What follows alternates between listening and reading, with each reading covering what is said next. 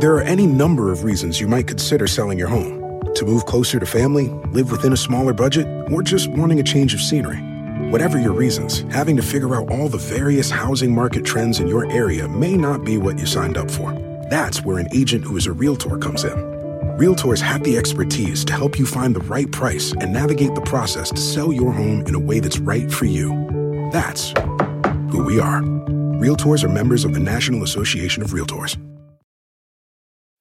When you need mealtime inspiration, it's worth shopping Kroger, where you'll find over 30,000 mouthwatering choices that excite your inner foodie. And no matter what tasty choice you make, you'll enjoy our everyday low prices, plus extra ways to save, like digital coupons worth over $600 each week. You can also save up to $1 off per gallon at the pump with fuel points. More savings and more inspiring flavors make shopping Kroger worth it every time. Kroger, fresh for everyone. Fuel restrictions apply.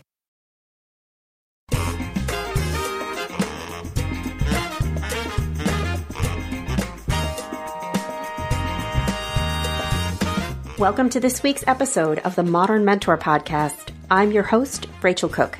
In today's episode, I sit down with Irshad Manji, recipient of Oprah Winfrey's first Chutzpah Award for Boldness. Irshad is the founder of Moral Courage College, which teaches people how to do the right thing in the face of fear.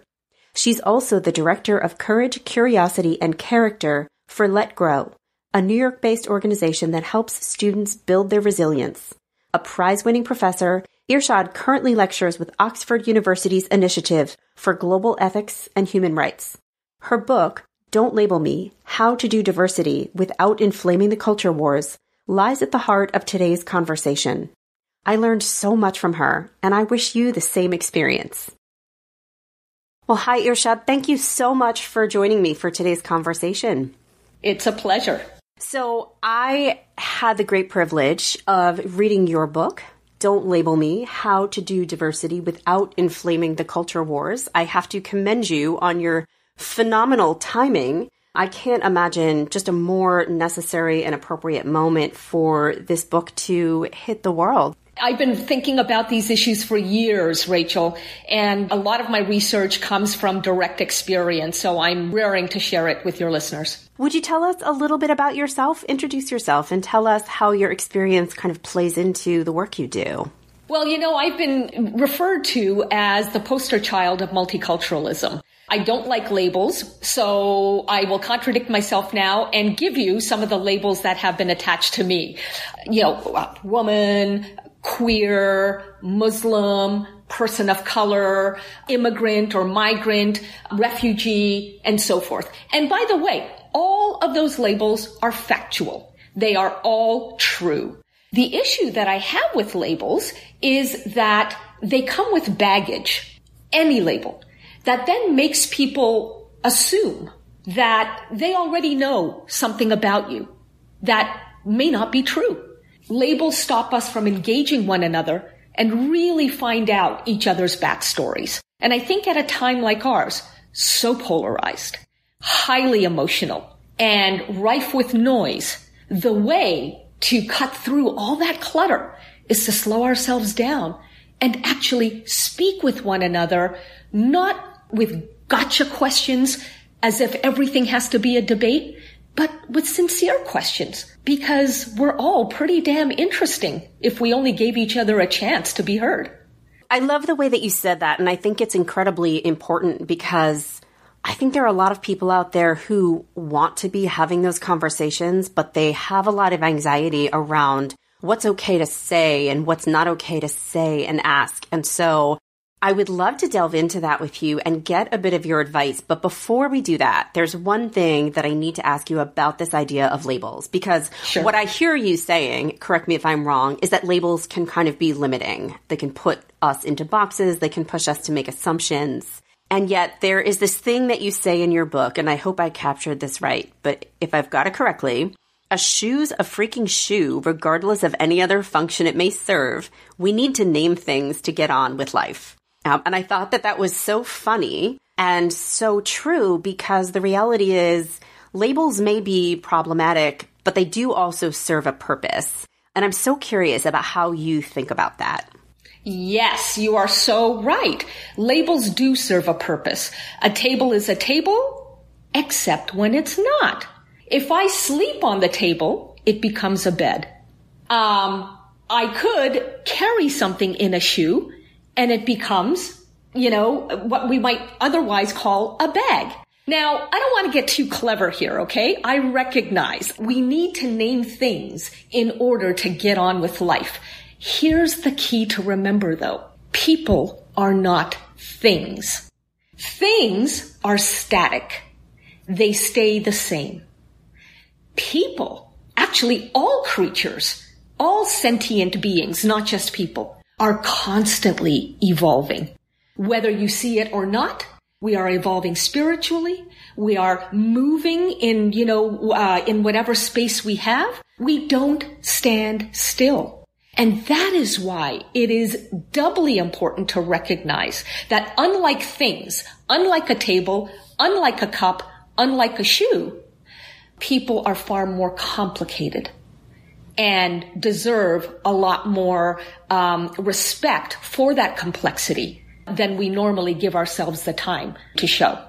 Beautifully said. And that was really helpful. I want to ask you about this idea of having these honest conversations. I know speaking for myself, so I am a member of Generation X, and I feel like I was raised in an era, and I am, for anybody who hasn't seen a photo of me, I am a white woman. I feel like I was raised in an era, you know, a child of the 80s and 90s where we were told to be colorblind, right? And to sort right. of look away from colors. We, we don't see color, we just see the person. And I feel like that conversation is changing now, right? And I am part of a community of people who was raised in that generation, but now I'm raising my own kids. And I will confess that I find myself wanting to be a part of the conversations, asking the right questions, engaging with people, but also feeling confused about what's okay to say and not say and what's okay to ask and not ask. And I think we feel that in our personal lives, and maybe in some ways we feel that even more intensely in our professional lives, where we need to be really professional and there's no room for saying the wrong thing. It's a really big question and conversation, but I would love to just get some of your your thoughts on that. One of the great tragedies of how diversity is practiced these days is that it has become an exercise in labeling and not just some people throwing unwarranted labels onto other people, but also someone like me, a so-called person of color, taking labels for myself and equating those labels to who I am as a whole. This is very problematic because what it means is if you, Rachel, as a so-called white woman, then ask me a question that somehow rankles me or rubs me the wrong way, I could easily cave to my ego and think, oh, you've just invalidated my entire existence when you were just asking an innocent question. And by the way, a question probably born out of genuine curiosity, which shows that you care about me because you wouldn't be asking those questions if you didn't care about me. So I really, really regret the fear and the anxiety that a lot of um, quote unquote white people have today. I think that is um, that that is something that anybody who uh, advocates for justice has to take some, you know, responsibility for. Because again, by making someone like you feel somewhat afraid, we have turned the pursuit of justice into the pursuit of just us. And we are again, unintentionally, but nonetheless, we are managing to exclude in the name of inclusion. So I'm going to take some ownership. I'm going to take some responsibility for that, which is why I needed to write this book, Rachel, because in the book, I am equipping all kinds of readers, regardless of their background and regardless of their labels. I'm equipping readers with the skills to start and sustain tough conversations. And so at the back of the book, I've got a key set of steps that each of us can take. And they are steps as simple as If you feel offended by something, by something that somebody else has said, slow yourself down. Instead of automatically reacting, take a breath. Because when you breathe, you are slow jamming your brain, which is a good thing. It means that you don't give the brain the opportunity to rush to judgment. And you're slowing down the blood rush in your body, which in turn means that you can actually think and not just emote. And that is something so deceptively simple that each of us can do. And yet it is very, very effective. And why should we care to do something like that? Because if you want a conversation to be successful, and define that as you will. For example, if you want to be heard, the ironclad law of human psychology is that you must first be willing to hear. If you're not willing to hear someone else, they have no obligation to hear you as well. So there's enlightened self-interest here in taking some of these steps and applying them both to your personal life and, as you so rightly point out, very much to your professional life too. You know, there's one more quote, and I promise this is the last one I'm going to pull out of your book. But you say this thing here's the contentious bit. A lot of people who think of themselves as marginalized actually wield power, and a lot of the time they're unconscious that they're wielding it.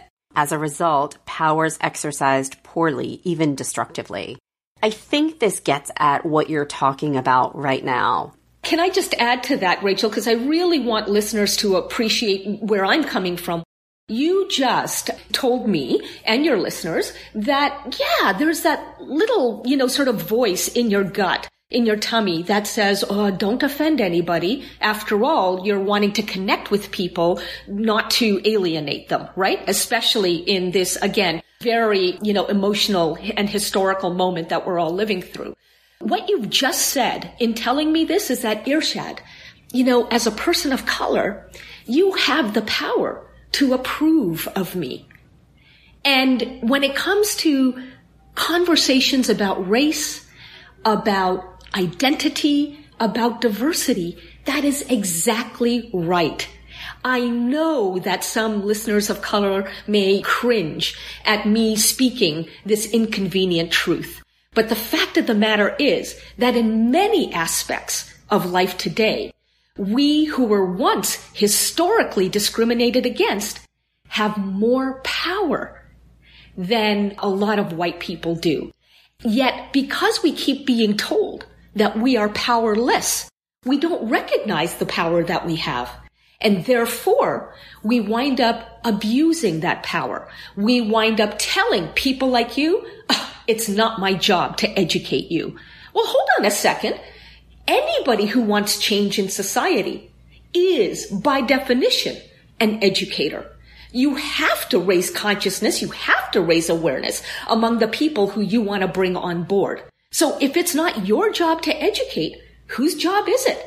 But by telling you by telling you it's not my job to educate you, I am stripping you of any motivation to get further involved. I'm making you feel more fearful because, oh my God, what did I say to offend Irshad? Right?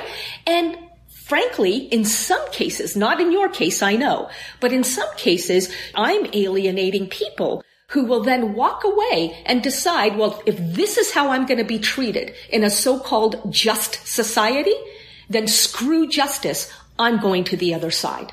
And I say in my book, I back it up with research that this is what has happened with a lot of young white men who have joined the so-called alt-right. You know, the extreme right wing that um, often advocates for white nationalism. So remember, how we as justice seekers and as the so-called good guys, how we engage other people influences where our society goes. There was something very liberating in everything that you just said. I, I feel myself breathing a little bit more easily.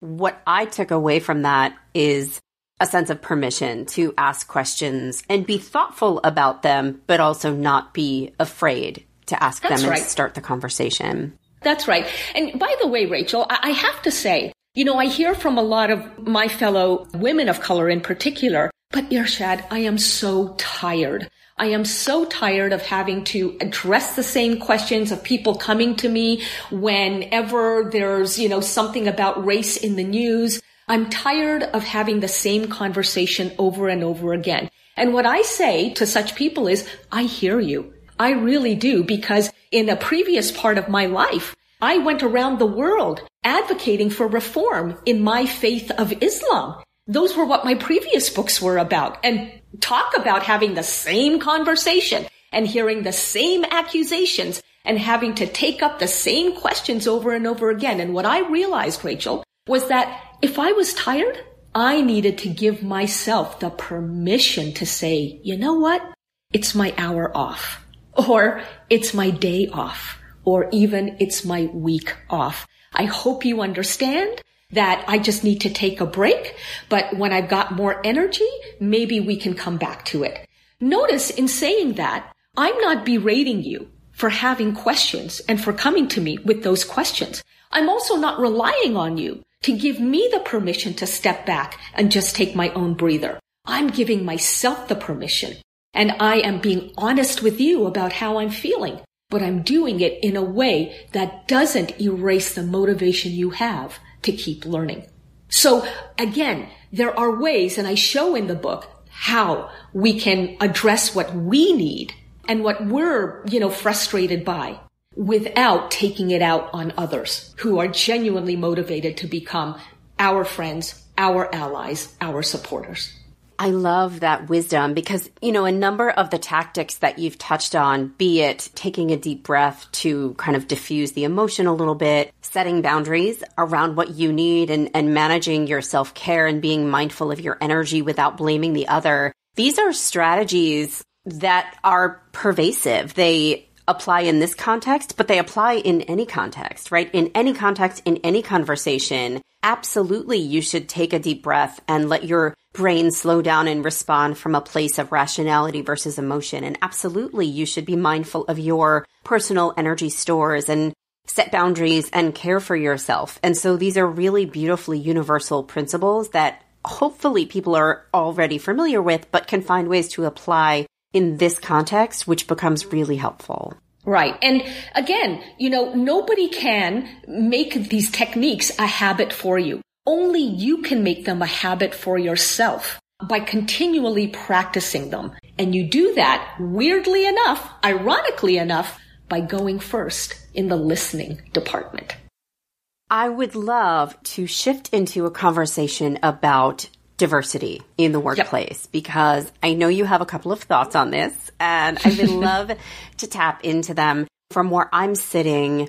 Almost every company right now, certainly at least here in the United States, is paying attention to diversity more than it was even a month ago. I think for most organizations, it is a priority, but I also think a lot of companies are struggling with how to do it in a way that feels and actually is authentic kind of moving beyond just these scorecards and, and how many people of color do we have? Have we promoted? If you're sitting at work and your virtual office or otherwise, and you're looking around and you're seeing an absence of diversity, how can you be a part of the conversation and a part of the group moving the agenda forward on that? Right. At this very moment, I am debating with myself, Rachel, do I begin to answer your question by explaining what is not the right way or what is the right way? And I'm going to say, let me first explain what is not the right way, just because there's so much about it in the social conversation right now. The wrong way to approach this is what is called the white fragility way. Okay. Now, White Fragility is a book written by a now very well-known diversity consultant. Her name is Robin DiAngelo. And her central claim in the book is that white people's entitlement to feeling comfortable makes them defensive and even hostile when conversations about race need to be had. And so a lot of people are reading this book in order to confirm for themselves that, yeah, I work in a really hostile environment. Well, sorry. Sorry, I'm not going to validate that for you. First of all, DiAngelo speaks truth when she says that white people fit the bill, but But I would say that many white people get defensive. Yes, not all, many. But here's the thing to remember. It's not because they're white. It's because they're human. It took me years to appreciate that humans universally, regardless of whether they're white or Muslim or black or female or queer or straight, humans universally respond badly to being blamed. And that's because we all have a primitive part in our brains that gives rise to the ego. And the ego kicks in as a shield whenever we're feeling threatened. So, for tough conversations to succeed, the emotional defenses have to be lowered all around. And only then can we as humans tap into the more evolved part of our brain, the part that allows reason and emotion to coexist rather than allowing reason to be bulldozed by emotion. So this is why I would say that if you're in a uh, workplace or in a company or on a team that requires more diversity, rather than starting off with the argument that we need more people of color, which telegraphs to the brain to other people's brains that, oh, really? We need more people of color? Oh, I guess that white people no longer matter. Now, you didn't mean it that way. Of course you didn't mean it that way. You were saying that we need additional numbers of people of color and whatever the reason for that is. But remember, the primitive brain is threatened and therefore will interpret that as white people don't matter anymore. Therefore, don't go in the direction of demographics. Start this way. We need more diversity of ideas. It's one thing falling in love with a house, picturing yourself moving in and calling it home, and quite another navigating the world of price negotiating, mortgage lenders, and finding the budget that works best for you. An agent who's a realtor can make understanding that world easier. Realtors have the expertise, access to proprietary data, and tools to help you get from imagining living somewhere to actually doing it. That's the kind of help we can provide. Because that's who we are. Realtors are members of the National Association of Realtors. Spectrum One is a big deal. You get Spectrum Internet with the most reliable internet speeds, free advanced Wi Fi for enhanced security and privacy, and a free Spectrum Mobile Unlimited line with nationwide 5G included, all while saving big. For the big speed, big reliability, and big savings you want, get Spectrum One. Just $49.99 a month for 12 months. Visit spectrum.com slash big deal for full details. Offer subject to change, valid for qualified residential customers only, service not available in all areas. Restrictions apply. Sometimes it takes a different approach to help you unlock your true potential. With Capella University's game changing FlexPath learning format, you gain relevant skills you can apply to your career right away. Earn your degree from an accredited university and be confident in the quality of your education. Imagine your future differently at capella.edu.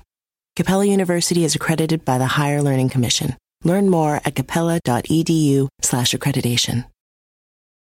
Diversity of ideas means that we want more opinions, more perspectives, and you're not automatically telling white people, therefore, that their day is done. You're saying that even within your group, whatever that group is, you will differ from somebody else in how you think.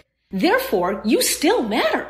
It's just that we need more of that, a plethora of ideas. And by the way, that's how innovation works. It's through a plethora of ideas. We've got to become more innovative and that requires more diversity of ideas. If you start that way, then you can make the case for hiring more people of color because people who have experienced patterns of discrimination will necessarily have different perspectives than those who haven't. But notice that you are making that case for more people of color because you're pursuing diversity of viewpoint. And so when you talk about the concept of dishonest diversity in your book, have we covered that or is there something different or additional you'd like to say about what is dishonest diversity? in Don't Label Me, I do make the distinction between honest diversity and dishonest diversity. Dishonest diversity slices and dices individuals into categories as if directing people to their so-called assigned places which is really ironic given that this happens in the name of diversity. and, and even worse, once we you know, enter into these cages that we've been assigned, these categories that we've been told we're a part of, then individuals through labels are flattened to a single dimension that vaporizes all the rest that makes us human beings capable of similarity and not just of difference. That is what is so dishonest about that kind of diversity. Whereas honest diversity moves beyond labels. It says, look, Rachel, I'll bet you're not like every other white woman. I'll bet you have some of your own ideas, some of your own perspectives. I'll bet that you have individuality as much as you're a member of any given community. And I want to respect you for that individuality. So let's hear, you know, some of your ideas about how we could be doing better at the company or how this project could be managed better. I want to hear your ideas. That treats you as something other than a mascot of the so-called tribe that, you know, people uh, plunk you into. And that is what makes this kind of diversity honest. It's really about wholeness. It's about integrity. Yeah, and it's interesting because as I listen to how you characterize that, you know, I do a lot of thinking around the idea of diversity and inclusion as a concept. And I feel like here in the US anyway, diversity and inclusion almost in my mind has become one word, like one long word with an ampersand in the middle. Whereas I tend to think about them as separate or different but very related concepts. And I do a lot of work around inclusion separate from diversity. And the way that I talk to executives around that is that diversity for me is largely about representation. Inclusion is is much more about what I hear you describing, which is now we have a breadth of different people with different backgrounds and different ideas sitting around the table. So what practices are we going to use to harness the power of all of that. Um, right. Um, and I think that in my experience, and I'm, I'm curious if this is what you feel like you're seeing, companies are stopping at representation. We hit our oh, metrics, yeah. we hit our quotas, check the box, let's not change our behavior. And I feel like that, that's, that's, what right. I hear you advocating for. Yes, exactly right. And so, you know, the way I tend to put it is that, you know, diversity is about counting the people in the room Inclusion is about making every person in the room count. And that includes the so-called white straight guy. What I find that it happens in many companies is that they hire, they sort of showcase the team with different skin colors and different genders and ages and backgrounds. And then they leave it at that. And the problem with leaving it at that is, as you've rightly pointed out, that if people aren't engaged for their ideas, then all of this is merely cosmetic. And they're frankly being used for their labels rather than, you know, really tapped as professionals and as individuals, right? I do want to say something more about this, Rachel, that from your vantage point, maybe you haven't thought about, but that I need to say, which is that among the reasons a lot of people of color do not express themselves fully in the workplace, it doesn't just have to do with whether the bosses want to hear from them or not. It also has to do with their fear of ticking off fellow people of color by saying something that doesn't jive with the consensus of that affinity group.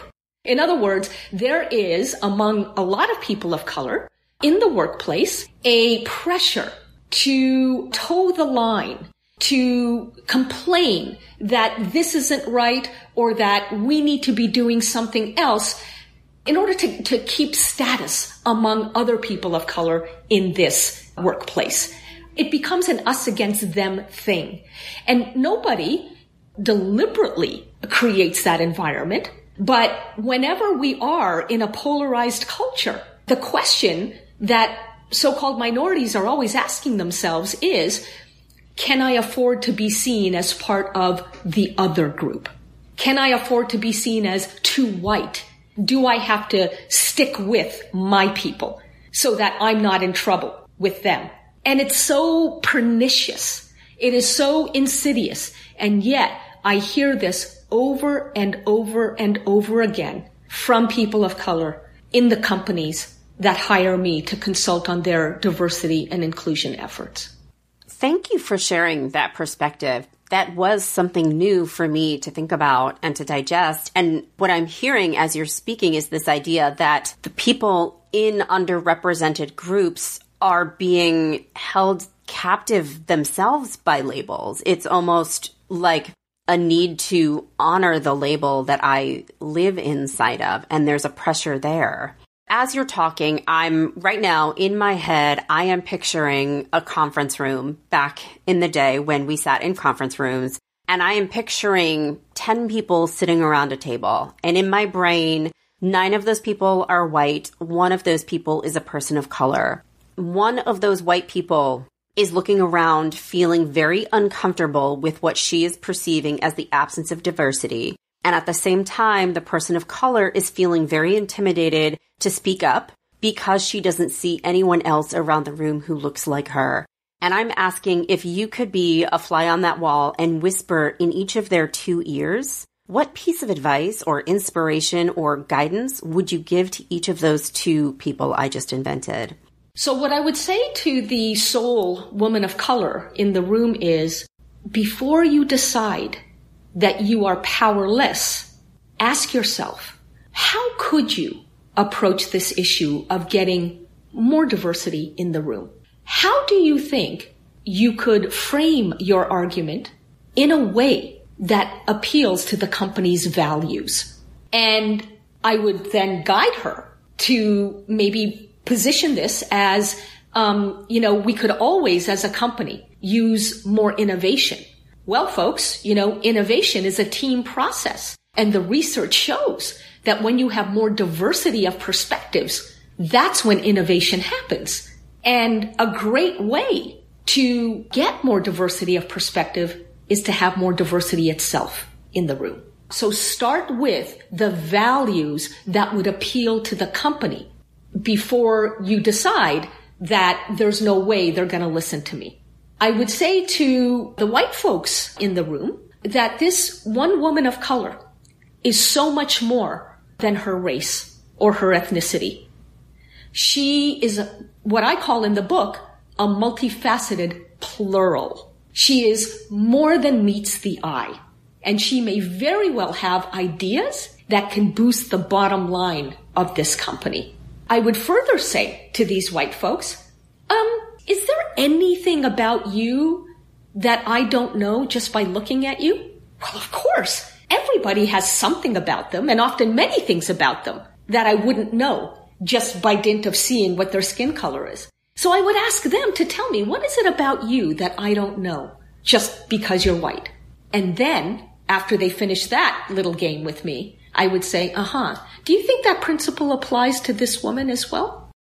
At the next staff meeting, have everybody do one exercise uh, on Zoom or WebEx or whatever video conference uh, you know platform you use, and that is, what is it about you that you want us to know, but that we wouldn't know just by your skin color? Either people can say something or they can put it in the chat section. And that takes all of one minute to do. And it's a very powerful exercise in which everybody becomes just a little bit vulnerable, but also recognizes, wow, we really don't understand each other as well as we thought we do. So let's, you know, develop deeper relationships, you know, with one another and really build the trust that then allows us to become a team and ultimately a team that can bring more people in, different people in for the sake of innovation. That is a lovely idea. I really feel like I'm going to embrace that. I think I've been in one too many meetings where the icebreaker question was, tell me the first concert you attended. And there's really just only so much Bon Jovi anybody can process. Well, mine was Queen. Mine was Queen, by the way. for what that's worth. It's worth a lot. Thank you. Um, so I am going to borrow that, but I promise I will credit you. right on. Irshad, I cannot thank you enough for being here today. There is a lot that I have taken away from today's conversation. I look forward to sitting with it and digesting it, and I am so grateful for your time and your thoughts today. Thank you so much, Rachel. And just remember, for as daunting as these issues may be, there are actual tips and tactics and techniques spelled out in Don't Label Me that any individual can adopt for him or herself. And I'm hearing from readers around the world who are saying to me, this actually works.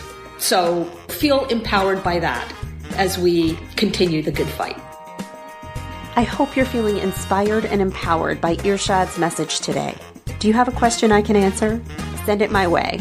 Check out all the links in my bio for the ways to reach me, or you can check out my website at leadabovenoise.com or follow me on the Modern Mentor podcast page on LinkedIn, where I share exclusive tips, videos, and more. Join me next week for another great episode. Until then, thanks so much for listening and have a successful week.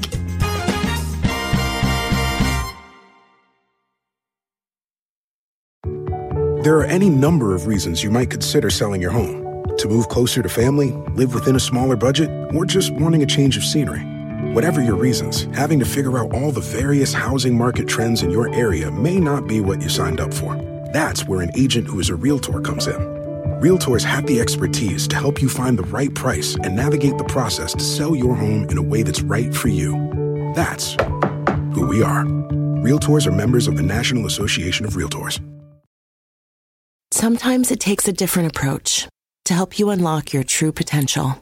With Capella University's game changing FlexPath learning format, you gain relevant skills you can apply to your career right away. Earn your degree from an accredited university and be confident in the quality of your education. Imagine your future differently at capella.edu. Capella University is accredited by the Higher Learning Commission. Learn more at capella.edu/accreditation.